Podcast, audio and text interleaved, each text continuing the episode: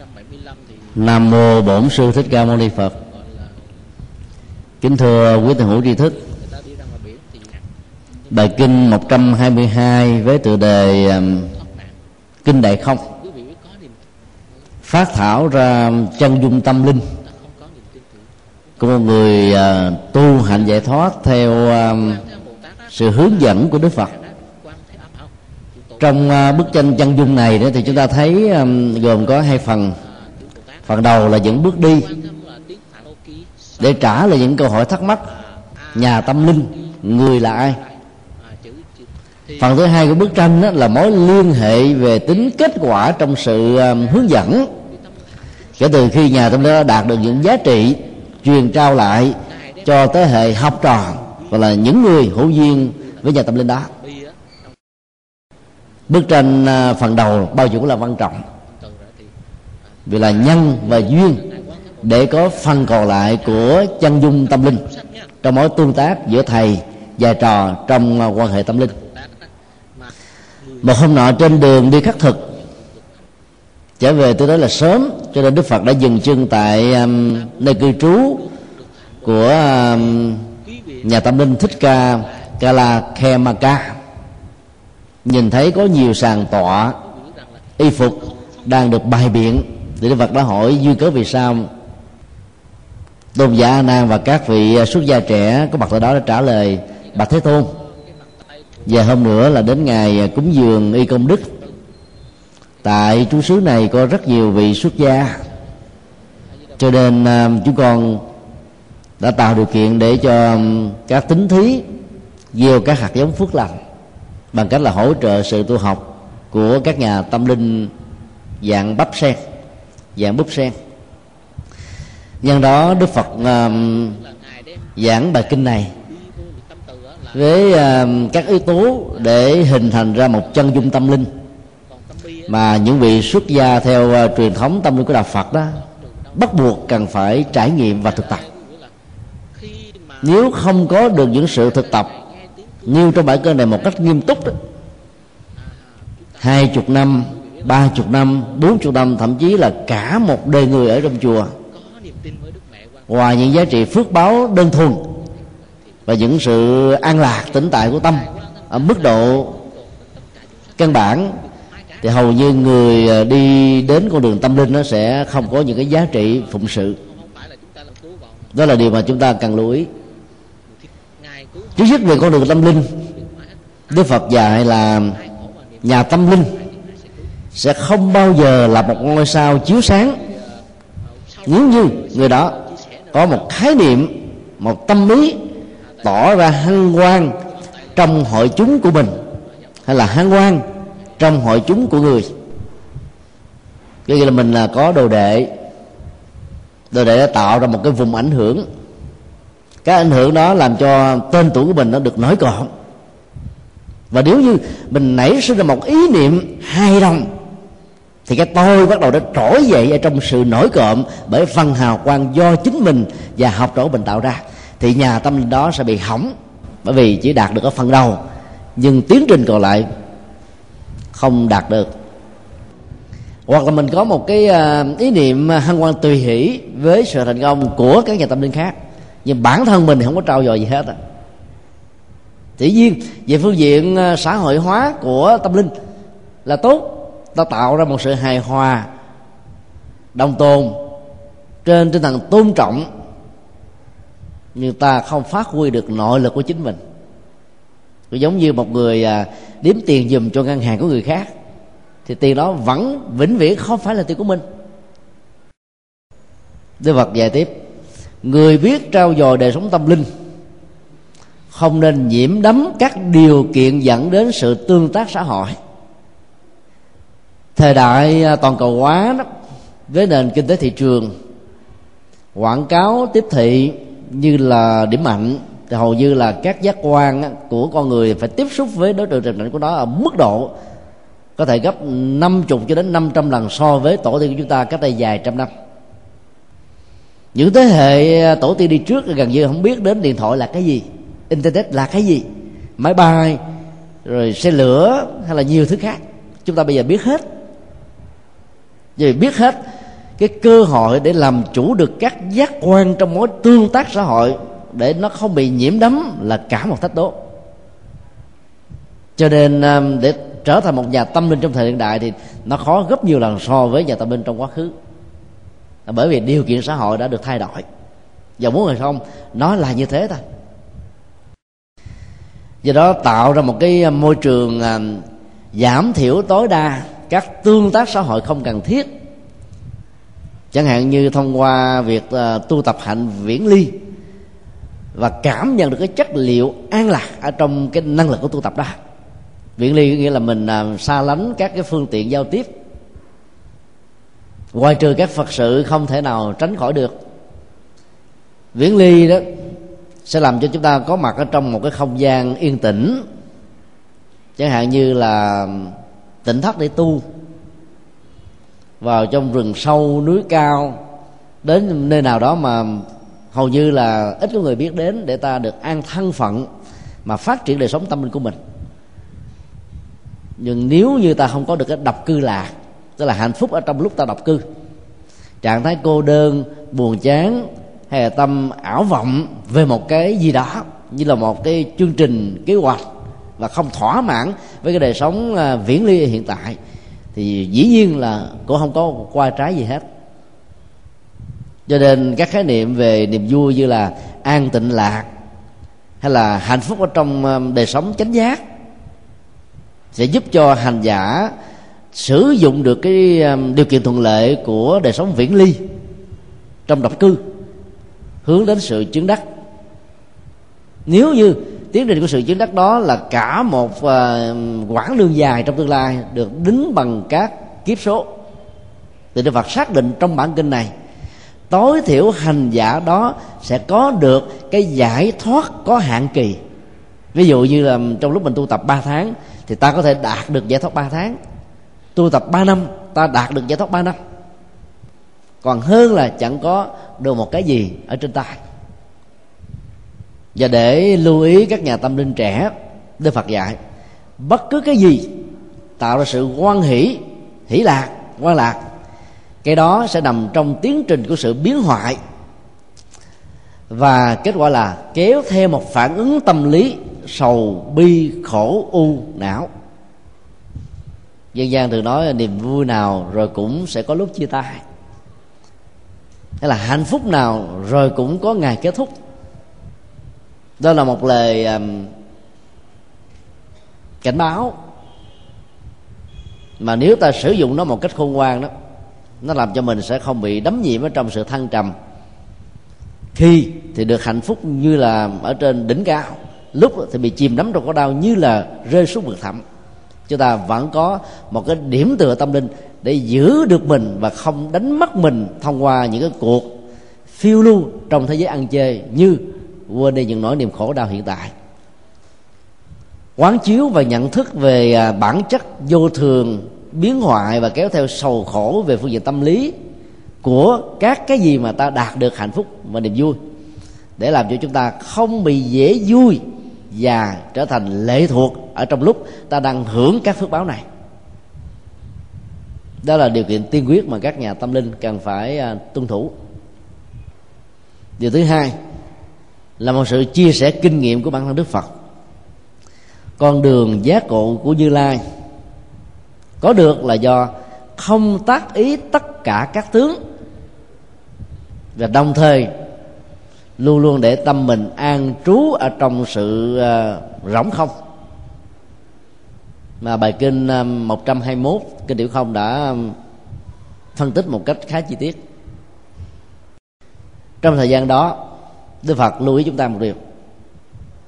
Xã hội với các thành phần nào là vua chúa nào là các nhà lãnh tụ xã hội nào là các nhà kinh doanh nào là các cư sĩ thuận thành và thậm chí các nhà tôn giáo khi nghe, ta đạt được cái trình độ là không bị dướng vào các tướng và luôn luôn an trú trong cái không. Cho nên có một sự ngưỡng vọng, kính trọng, quý phục. Và do đó họ đến với ta nhiều một cách chưa từng thấy. Điều đó cho thấy là ta có kết quả. Nhưng điều mà đức phật muốn nói không phải là chỗ này. Ở chỗ là cái thái độ ứng xử của chúng ta về cái tôi trong những thành quả mình đạt được sẽ là một viên pháo nổ tất cả những thành quả mà chúng ta đã đạt được. Nếu có. Cho nên đức phật khuyên, trong tình huống đó, như lai đã chọn con đường tâm hướng đến viễn ly, độc cư và hoan hỷ trong sự ly dục, chấm dứt tất cả các điều kiện dẫn đến sự rỉ rọt trong sanh tử với nỗi khổ và niềm đau. Cho đó ta thỏa mãn hãnh diện tự hào và ăn mừng với chính mình rằng tôi, ta đã có thành tựu, cho nên biết bao nhiêu người đã đến với tôi, với ta. Và thái độ như thế là một sự hỏng. Trong dân gian chúng ta thường sử dụng những ờ, khái niệm ăn mừng. Chúng ta tổ chức ờ, sự thành công, chúc tụng nhau bằng những lời khen tặng. Nó là một cái nghệ thuật ờ, tương tác xã hội cần phải có, nhất là đối với người phàm. Còn trên con đường tâm linh á mà nếu mình bị vướng bận vào những điều vừa điêu đó, thì à, hầu như là ta không thể nào tiến xa được. Nói một cách khác là cái sự tưởng thưởng các công đức tu tập nó sẽ là một cái ổ khóa chối chân buộc tay các nhà tâm linh không thể tiến xa trên con đường tâm linh mà vốn phương trời của nó là cao và rộng không có những giới hạn.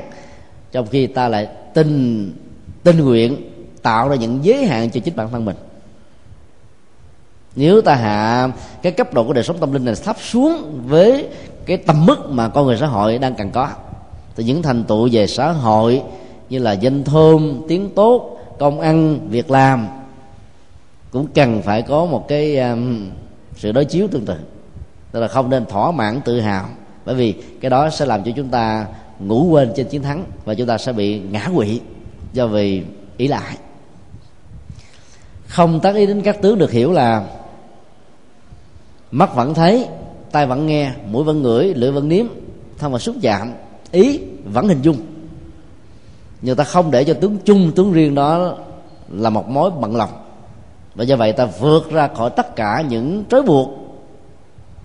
Từ những cái phản ứng à, giác quan, do ta tiếp xúc với chúng hàng ngày. Chứ không bị dướng dính, không bị chấp trước vào bất cứ một cái gì mà ta đang tiếp xúc. Do đó là không chấp tất cả tướng mà muốn làm như thế thì đức phật khuyên là đồng thời ta phải an trụ và tánh không. Tức là quán chiếu cái sự rỗng không. Giống như chân không nó không có sự rơi. Nó không có lực hút của trái đất. Nó không những cái giới hạn tương đối. Và nó là một sự tự do. Để để tâm mình trong một trạng thái tự do của giải thoát, thì đó hành giả mới có thể vượt qua và không mang tới những cái lời khen, những sự ca tụng, những cái tán dương và thậm chí là những sự a vua. Điều thứ ba, các hành giả hướng đến đời sống tâm linh cần phải à, thực tập sự an chỉ, chuyên nhất để có kết quả an định nội tâm một cách lâu dài bằng cách thực tập bốn loại thiền quán. Thế làm gì làm, dù là tương tác với xã hội trong thành thị, có mặt độc cư ở trong rừng sâu núi thẳm thì vấn đề mấu chốt là làm thế nào để tâm mình được lặn xuống giống như một ly nước, không còn có gió tác động. Các cái bợn như nếu có trong đó nó sẽ được lắng đồng xuống dưới đáy. Và do vậy, ta có thể có cơ hội sử dụng được gần như là 70% nước ở trong cái ly này. Nhà tâm linh cũng như thế. An chỉ tâm, an chỉ thân, an chỉ hành động là một nghệ thuật để làm cho chúng ta có được sự an định tâm một cách lâu dài. Dĩ nhiên à, ta không phải làm bằng sự cầu nguyện văn sinh hình xuôi may rủi, mà là cả một tiến trình thực tập chuyển hóa bằng các nghệ thuật thay thế. Thay thế một, tức là thế dục bằng hỷ lạc nội tại. Thì hành giả sẽ có thể có khả năng chứng đắc được sơ thiền. Thay thế hai là thay thế dục bằng đời sống thiền định. Là lấy cái chất liệu dưỡng bổ của à, đời sống thiền để cho chúng ta quên đi và không bận tâm vào những cái thấp kém hơn.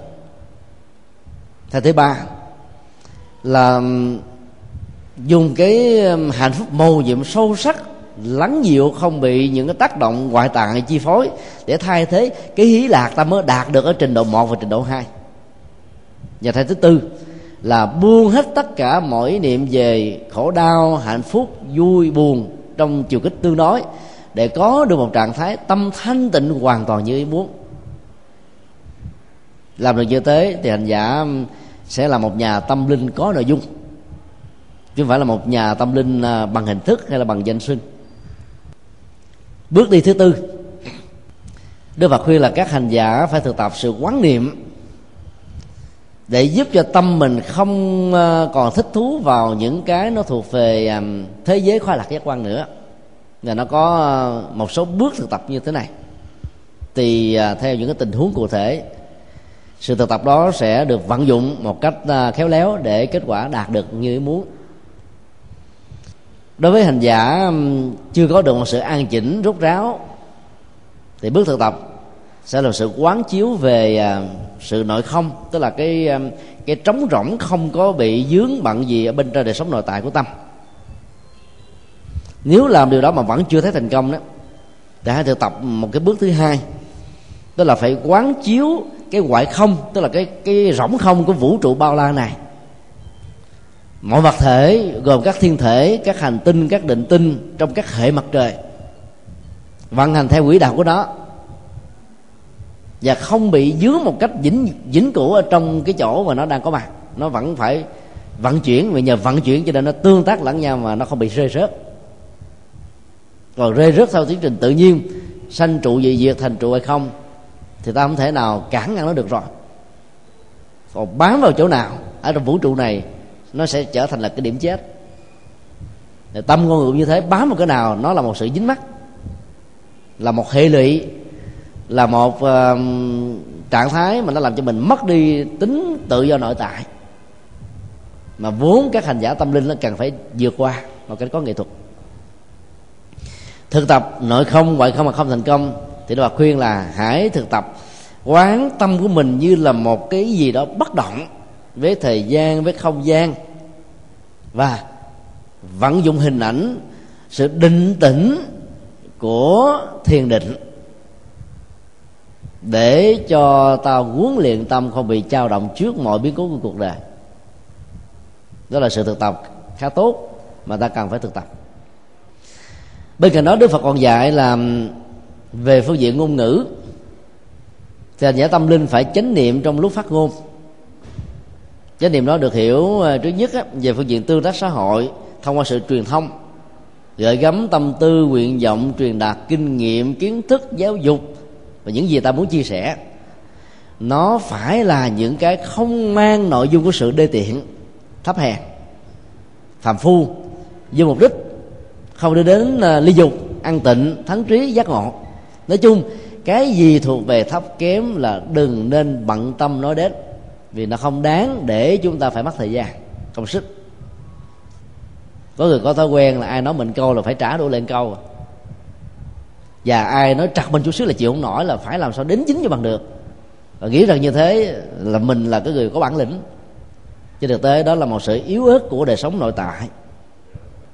Cho nên nó làm cho chúng ta buộc phải nói ra để tự chấn tĩnh lấy chính mình. Còn đây đức phật khuyên là, nếu lời phát ngôn với nội dung của chúng ta không mang các mục đích cao thượng hướng đến sự đạt được những giá trị như vừa nêu thì tốt nhất là ta nên giữ sự thinh lặng. Và các nội dung cần phát ngôn theo đức phật là nói đến đạo đức nói đến sự um, um, ít muốn thì biết đủ nói đến sự uh, xa lìa tất cả mọi chấp trước về đời sống tinh tấn trong nghề nghiệp trong tu tập trong đạo đức về trí tuệ về con đường giải thoát. Đó là những nội dung cao thượng hoặc là các giá trị nhân văn xã hội văn hóa đạo đức đối với người phàm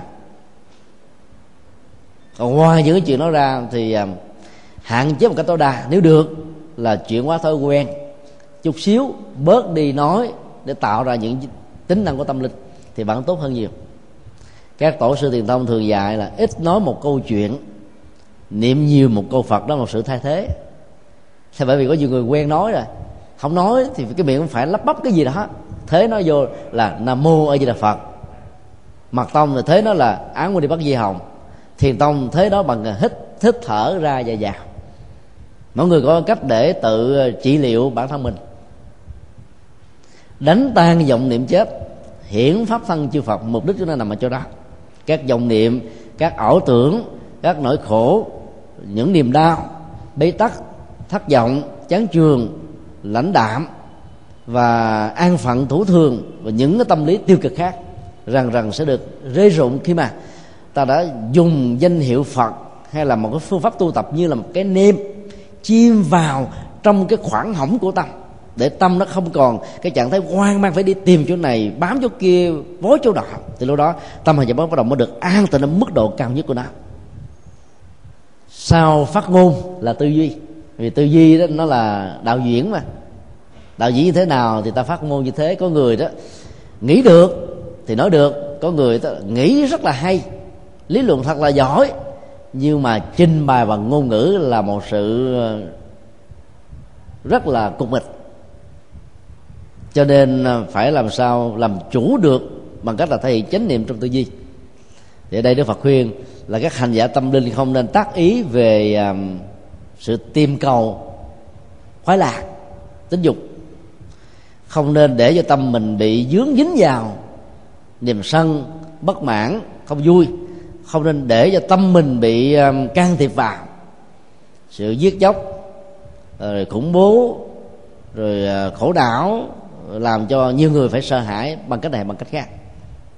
Nếu tâm người nào thoát và giải phóng khỏi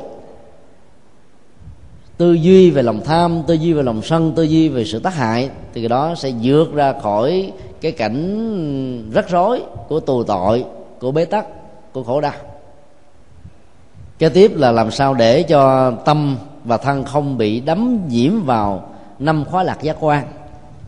Rất là dễ thương rất là dễ vui rất là dễ hạnh phúc rất là dễ hài lòng à, hấp dẫn và liên hệ đến dục dẫn đến những sự bế tắc ở trong tương lai.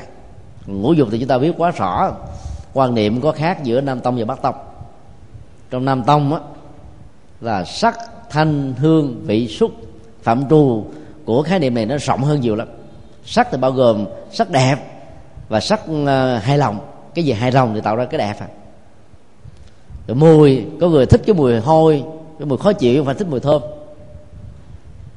Rồi tương tự các cái khẩu vị, mùi vị và sự chúc chạm của thân, mỗi người có một tiêu chí được xem là hạnh phúc, dẫn đến sự hài lòng của bản thân mình. Tất cả cái đó đều là phương tiện của sự nhiễm đắc còn trong phật giáo bắc tông đó thì giới hạn nó trong những cái cụ thể hơn và cái phạm trù với nội dung của nó thì hẹp hơn. Đó là tài, sắc, danh, thực, thùy. Tài có thể được hiểu là sự giàu sang, tiền bạc hay là tài năng. Sắc là sắc đẹp, hấp lực giới tính qua hình thù vóc dáng của người khác giới phái. Danh đó là tên tuổi, vai trò vị trí, địa vị trong xã hội. Thực là ăn uống, tiêu thụ bao gồm những cái tiêu thụ ờ, về du lịch ờ, tiêu thụ về thực phẩm, tiêu thụ và các cái loại ờ, hóa chất, tiêu thụ và những cái độc tố, vân vân. Và ngủ nghỉ cũng là một hình thức khác của tiêu thụ. Dù là theo năm tông hay là bắc tông, thì việc mà để tâm mình nhiễm đấm trong các khó lạc giác quan đó là một sự bế tắc. Tiêu thụ quá mức dẫn đến tình trạng là hâm nóng toàn cầu. Ngày hôm qua cũng là ngày thứ tư của um, hội nghị thượng đỉnh Phật giáo Vãn Độ giáo diễn ra tại thành phố Phnom Penh, Campuchia. Chưa tham dự và um, được mời thảo luận về um, vấn đề làm thế nào để ngăn chặn sự hâm nóng toàn cầu. Chúng tôi chia sẻ ba vấn đề. Thứ nhất là tiêu thụ quá mức sẽ dẫn đến tình trạng toàn cầu bị hâm nóng. Tiêu thụ đó nó dẫn đến sự uh, công nghệ hóa công nghiệp hóa hiện đại hóa. Những cái thứ này nó là một cái điều kiện cần thiết để phát triển các nền kinh tế ở những quốc gia nghèo kém và lạc hậu. Nhưng đồng thời các quốc gia đó chọn cái sự giàu sang kinh tế ở mức độ tương đối bằng một cái giá phải trả rất rất là hy sinh môi trường sinh thái của mình. Kết quả là các quốc gia nghèo này sẽ trở thành cái sọt rác của uh, cái chủ nghĩa tiêu thụ mà khoản lệ cao nhất là các đại gia, tức là các các quốc gia tư bản ở phương tây. Điều thứ hai, trong ờ, các nguyên nhân dẫn đến sự ham nóng toàn cầu á, nó phải nói đến một cái yếu tố mà ít có người để ý, mà các nhà khoa học ngày nay đã phân tích. Đó là thói quen ăn mặn. Một cái thống kê của ấn độ cho thấy đó, một năm ở các quốc gia ăn thịt nhất là những quốc gia ăn thịt bò đó, người ta phải giết sáu chục con bò để phục vụ cho khói khẩu của một con người thôi. Con bò thì nó có một kích thước to, có con đến vài trăm ký. Mà nếu ờ, là một thống kê quân bình á, thì một người ăn như vậy là sáu chục con trong một năm. Mà nếu ở những quốc gia bò không phải là một loại thực phẩm được lựa chọn thì cái số lượng cá thịt được sử dụng vào, phải nói là hết sức là nhiều.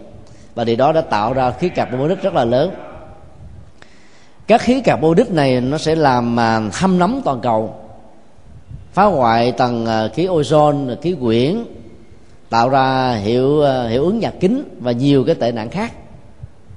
Và làm cho hai cái cực vốn có tiếp phủ đầy sẽ trở thành là một mối thám họa ở trong tương lai trong vòng hai chục năm nữa, nếu các à, quốc gia, cường quốc trên thế giới không có nỗ lực ký vào cái hiệp ước là ngăn chặn cái sự hâm nóng toàn cầu đó, thì gần như là hai phần ba thế giới các quốc gia trên thế giới này sẽ bị chìm ở trong biển và nước.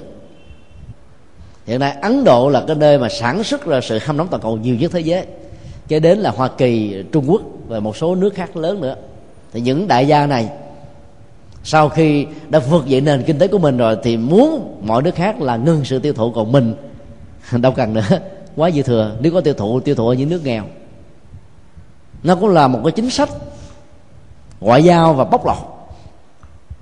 Trên danh nghĩa của sự à, bảo hộ um, hệ sinh thái toàn thế giới nói chung. Và mặc dù là như thế nhưng chúng ta vẫn phải hợp tác. Mà không á cái tuổi thọ của hành tinh này nó sẽ được rút ngắn điều thứ ba, chúng tôi đề nghị là những nước mà sản xuất ờ, các loại xe Honda đã phải ý thức rõ cái giá trị lợi đạt về kinh tế mình mình đạt được á, nó bằng chừng khoảng 100 cái sự hủy hoại môi trường mà nó có thể tạo ra mà vốn con người sẽ trở thành nạn nhân nếu tiêu thụ nó. Việt Nam là nước mà có cái thị trường tiêu thụ ờ, xe Honda là nhiều nhất toàn cầu. Dẫn đến tình trạng là bị kẹt giao thông rồi những cái bế tắc khác về phương diện xã hội, sức khỏe, các loại bệnh gan, rồi nhiều cái chứng bệnh khác đều có ảnh hưởng đến cái sự ô nhiễm không khí, dẫn đến sự ô nhiễm đất, nước và nhiều loại ô nhiễm khác nữa. Là những điều mà ta không thể nào phủ định được. Như vậy là tiêu thụ càng nhiều thì à, ảnh hưởng đến à, sự à, khủng hoảng sinh thái càng nhiều. Có một ý kiến rất là thú vị của ờ, thầy phó viện trưởng trường đại học ờ, Phật giáo ờ, Campuchia. Thầy nói vấn đề mà hạn chế cái việc tiêu thụ nó là một cái khái niệm và là một cái chính sách rất là tinh vi của Hoa Kỳ và nhiều nước phương Tây, mà ta không nên bị rơi vào cái bẫy. Bởi vì những nước nghèo như là campuchia của chúng tôi á, gần như là một phân nửa dân số không có thực phẩm để ăn, sao nói là tiêu thụ nhiều được. Có nhiều người vẫn không có đủ nước để uống áo quần để mặc. Và bây giờ lại yêu cầu bớt đi sự tiêu thụ. Nó như là một cái nghệ thuật ngăn chặn bớt sự sản xuất. Mà nếu sản xuất không được gọi là um, khích lệ thì nền kinh tế quốc gia đó làm sao mà đi lên? Cho nên quốc gia đó sẽ vĩnh viễn sẽ trở thành là một sự lệ thuộc vào một quốc gia khác.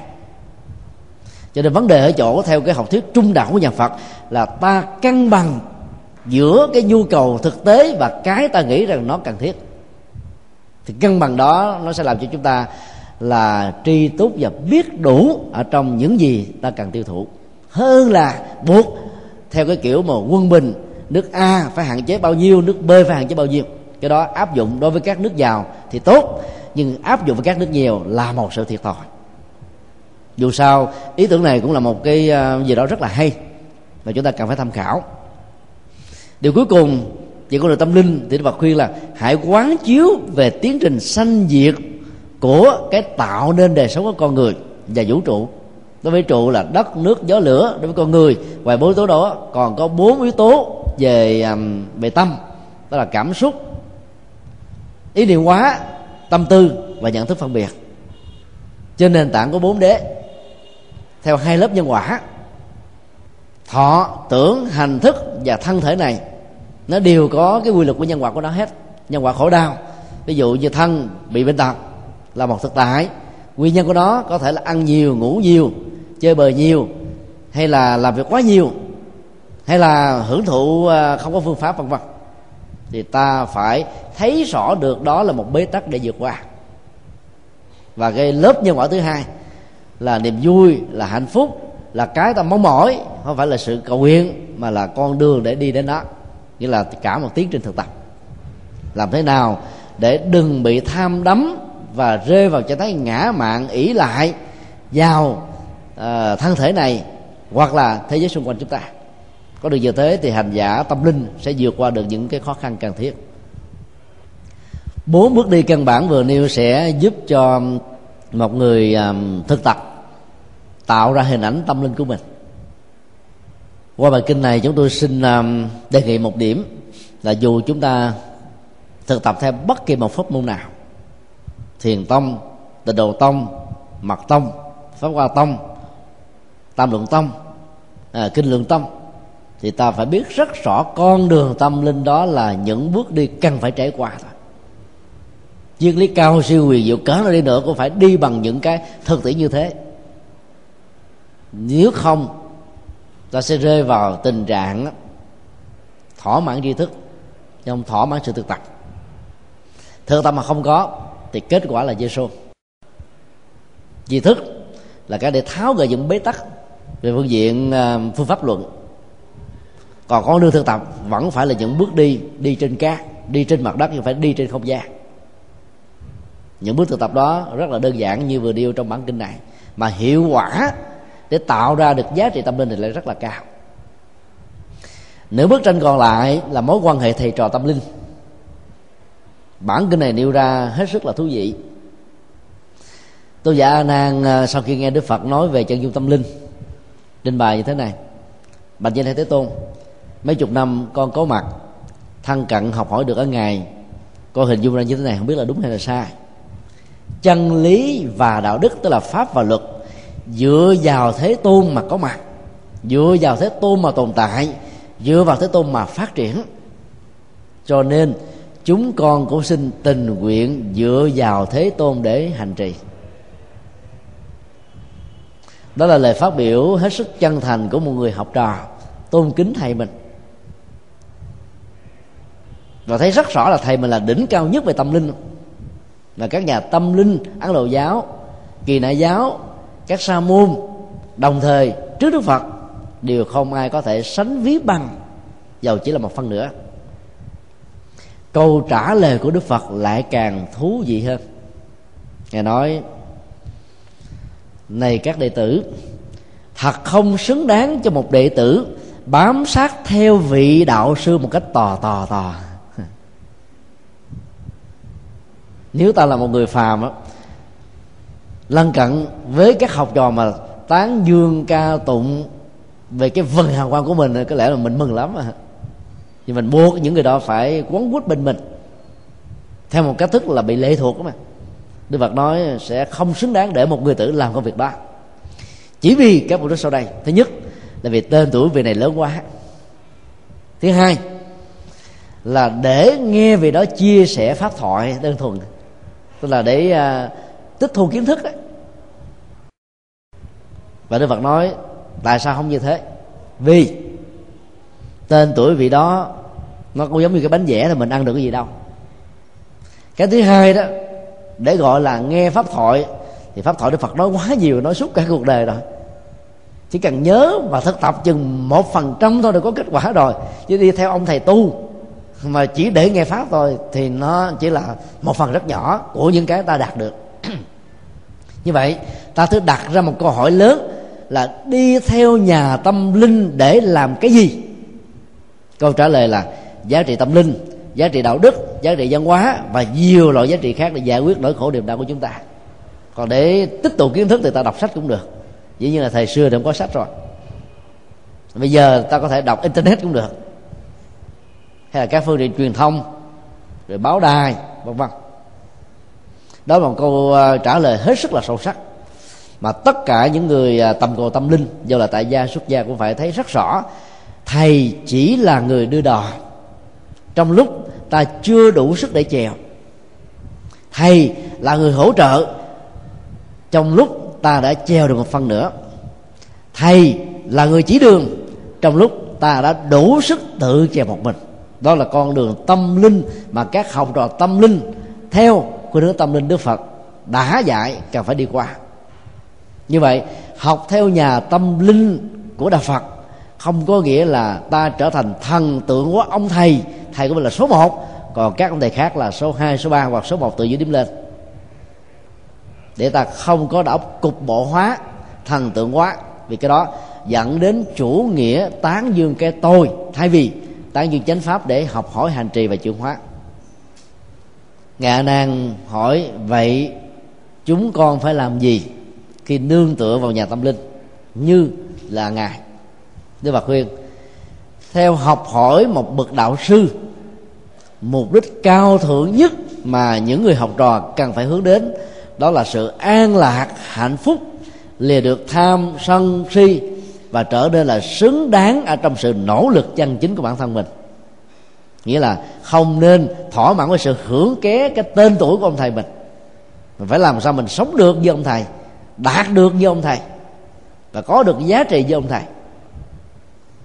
Ở đây chúng ta thấy là đức phật đã khích lệ cái tính tiềm năng để biến nó trở thành một hiện thực tâm linh trong tương lai.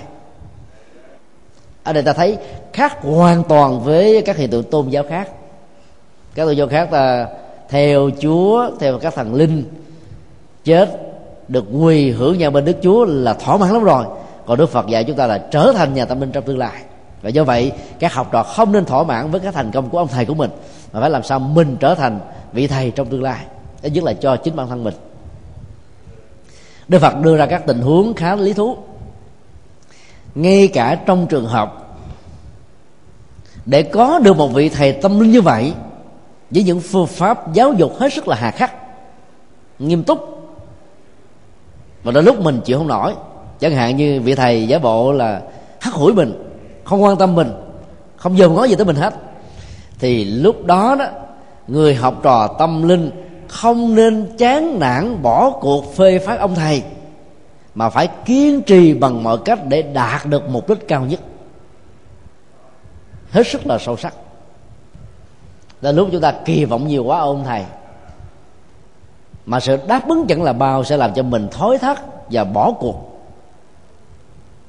Còn ở đây đức phật nói nếu ta đạt được những giá trị vừa điêu thì hoàn cảnh các tình huống những cái tình sự kiện diễn ra xung quanh hãy xem nó là đá sỏi về đường chứ không phải là hoa ở đích điểm mà ta đang hướng về để đạt được. Đừng vì sỏi đá mà bỏ đi à, à, kim cương ngọc ngà châu báu cái mà ta có thể nắm chắc được ở trong một tương lai rất là gần bằng phương pháp. Điều thứ hai, khi nỗ lực tu tập, nhiều người trở nên quý trọng, thường lưu tối ờ, thường ờ, lui tới để học hỏi. Nếu hành giả đang tâm ngộ tâm linh, khởi lên một nhiễm tâm thì sẽ lập tức bị rơi vào dục vọng, tha mái. Từ đó dẫn đến tình trạng là trở lui lại đời sống sung túc của người tại gia bình thường. Và theo đức phật đây là sự phiền lụy của đạo sư. Tức là tạo ra một nỗi đường nó nếu nói theo à, cái ngôn ngữ của người đời tức là các bậc đạo sư huấn luyện học trò của mình học trò mình được thành công có được trình độ tâm linh có được trình độ phật học có được cái khả năng um, nhập thế có được các thành quả phật sự. Nhưng vì cái đó đến quá sớm quá nhanh và vì học trò này không biết giữ chính mình thông qua các lễ dưỡng thường tình mà những người phật tử có thể trao tặng. Kết quả là người đó sẽ bị rớt đại. Và đó là một nỗi đau của các nhà đạo sư. Dĩ nhiên là các nhà sư không phải đau như mình với một sự mất mát nhưng mà nói theo phong tục cho dễ hiểu đó là một sự tổn thất. Trong chuyến um, tham dự hội nghị thượng đỉnh tại um, campuchia trong 4 ngày vừa qua chúng tôi gặp lại một người bạn thân mà mới tháng 11 trước đây tại hội nghị thượng đỉnh ở um, Kobe, Nhật Bản đó, vẫn còn là trợ lý đặc biệt của tăng thống Campuchia. Và bây giờ, ông đã trở thành là một người cư sĩ tại gia. Tất cả mọi người nhìn thấy ông đều cảm thấy tiếc nuối. Một nhà sư trẻ ở trong à, truyền thống của campuchia mà biết tiếng anh giỏi, năng động, tháo giác là phật sự có hiệu quả, không phải là nhiều phần lớn các nhà sư campuchia sau khi thành công như thế là đều ra đời chắc xám chảy vào dòng thế tục. Dòng thế tục được hưởng các giá trị. Nhưng về tăng đoàn, về giáo hội thì hầu như vẫn là những cái khoảng trống bị bỏ ngỏ. Sau khi huấn luyện dài ba chục năm, nhân tài không còn nữa.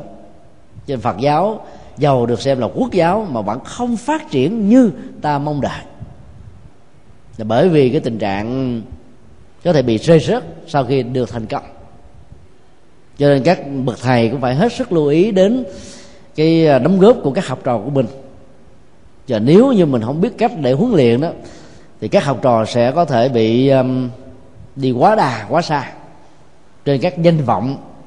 Rồi kết quả sự mất mát và tổn thất là nhiều hơn là cái ta đạt được thông qua sự đóng góp. Đức Phật là giải thích tại sao gọi là sự phiền lụy? Điều đó là một nỗi đáng sợ hãi vì các học trò đang thành công này bị tấn công và dẫn đến trạng thái là rơi vào sanh già bị chết ở hiện tại và trong tương lai. Cái trở lại một đời sống hoàn tục như ngày xưa, trước khi mình đã từng là một nhà tâm linh. Đối nghịch lại với tình trạng của bậc thầy, đó là học trò, đức phật nói, đệ tử học theo bậc đạo sư đạt được sự tinh tấn nhưng là bị nhiễm tâm, khởi lên, thì đó chính là sự phiền lụy của người học trò. Và người học trò này gần như là bị thối thất. Như vậy là cả thầy lẫn trò, nếu không biết hợp tác và hỗ trợ lẫn nhau, thì sự tổn thất người học trò là phiền lụy cả thầy lẫn trò. Thấy được như thế, ta nên hy sinh và cống hiến cả cuộc đời mình. Nếu như mình có năng lực, có tấm lòng thì việc trở lại đời đó, nó là một sự tổn thất cho Phật pháp. Chia sẻ, vị thầy trẻ kia đã trả lời, hai chục năm tôi ở chùa đã quá nhiều rồi. Đóng góp như thế là đã đủ. Bây giờ tôi vẫn tiếp tục đóng góp. Nhưng đóng góp với tư cách là một người phàm. Cuộc đấu tranh nội tại luôn luôn là gay gắt.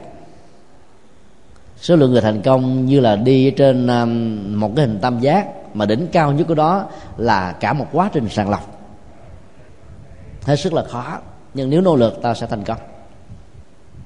Một tình huống tương tự đức phật nêu.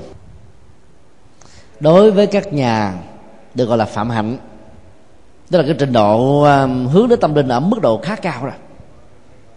Uy tín dễ đầy, năng lực ừ, là hơn rất nhiều người khác. Mà nếu cũng rơi vào cái tình trạng như là một người học trò đang có thành công ở mức độ của người phàm bị rớt đài thì sẽ có nhiều khổ quả hơn so với cái sự phiền lụy của vị đạo sư và người đệ tử. Đó là sự tổn thất lớn về phương diện xã hội. Trong uh, diễn đàn uh, có một nhà sư um, Uganda làm đạo um, như là nỗ lực um, rất là ấn tượng tại đất nước chưa có đến hình ảnh của Phật giáo này thì thầy chia sẻ cho biết là các vị um, lãnh tụ của um, thi chúa giáo và thiên và um, tin tinh lành tại đây đó được báo chí đưa tin là bị nhiễm HIV và S. Mà vai trò vị thế của họ trong xã hội và cộng đồng rất là to. Thì đó là một sự tổn thất chung cho tôn giáo chứ không phải riêng vì tôn giáo nào. Nó làm cho người ta mất đi tính tâm.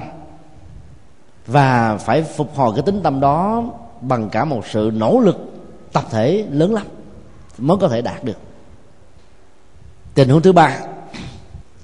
Cái đức phật ờ, đức phật mới ờ, khuyên là các đệ tử của ngài, bao gồm ngài a nan, ứng xử ngài bằng một cái nghệ thuật mà theo ngài có giá trị. Các đệ tử, hãy đối xử với ta với một cái tâm thân hữu, không nên có tâm thù nghịch. Nhờ ứng xử với bậc đạo sư, như thế các vị sẽ được hạnh phúc và an lạc lâu dài.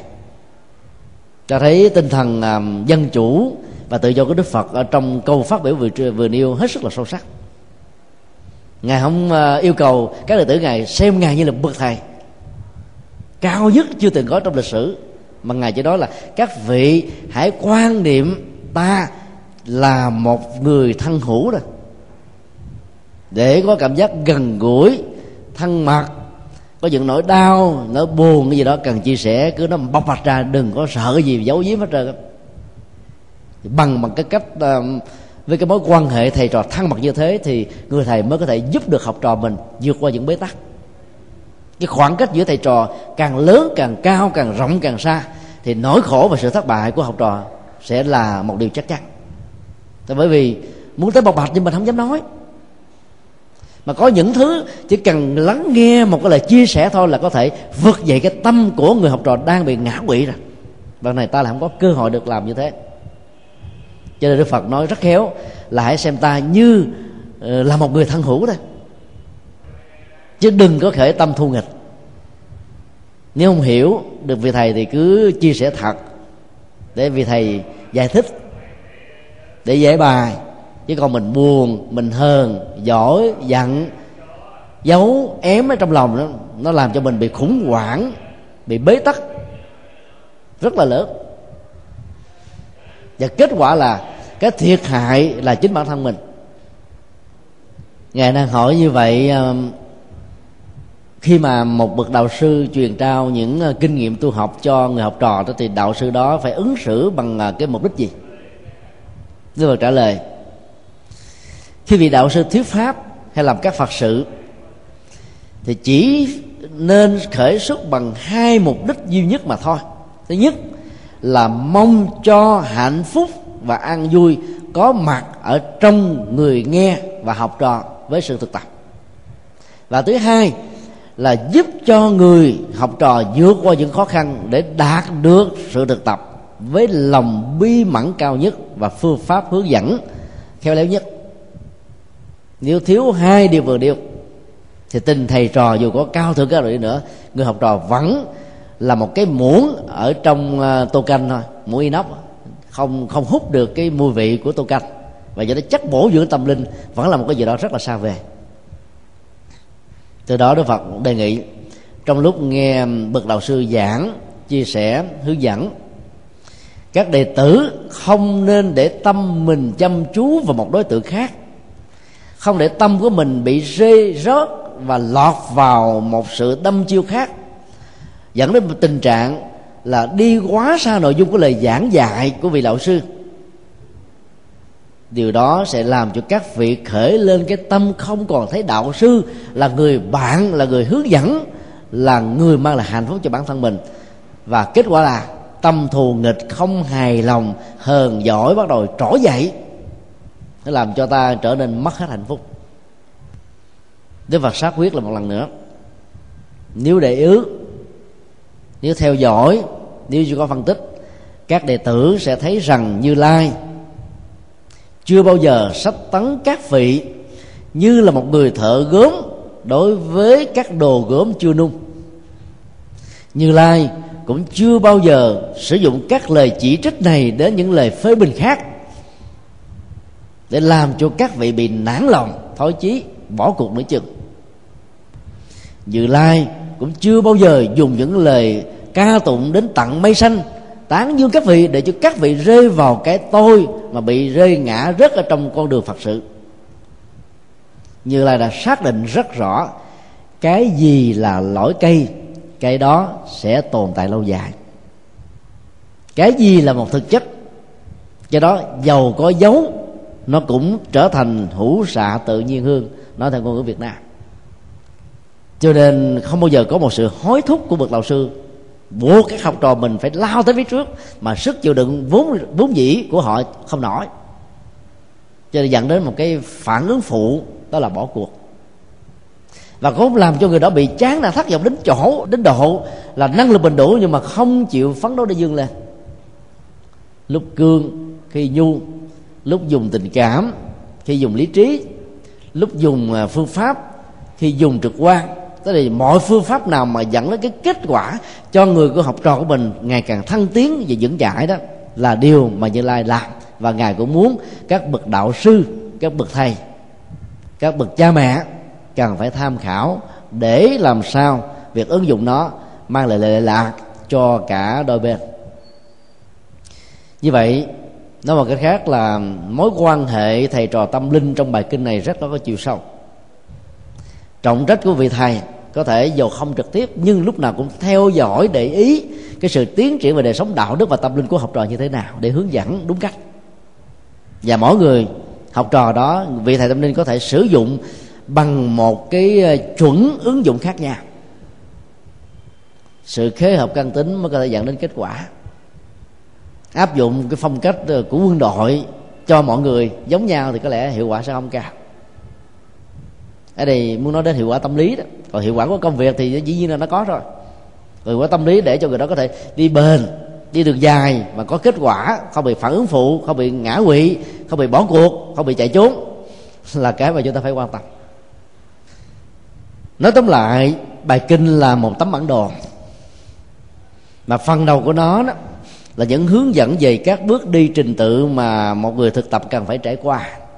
Dù là một chú tiểu, dù là một người mới vào chùa, hay là một người cư sĩ, nếu mình muốn có một đời sống nội tại vững chãi, thì à, không thể nào không thực tập, không sống, không trải nghiệm những điều vừa nêu.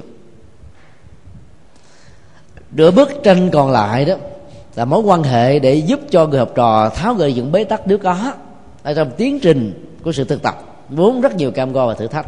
Đòi hỏi đến sự dân hiến, bền bỉ, bằng quyền lực, bằng nỗ lực, bằng tinh tấn lực, và bằng đạo lực để có được cái kết quả của tuệ giác và giải thoát. Nói chung, nhà tâm linh có một vai trò trong soi lớn chừng nào.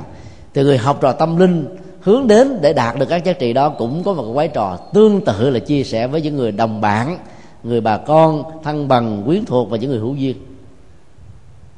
nếu sự hợp tác đó là thành công, thì kết quả lệ lạc cho xã hội cộng đồng sẽ là rất lớn. Đó là toàn bộ nội dung của à, bài kinh 100 thứ 22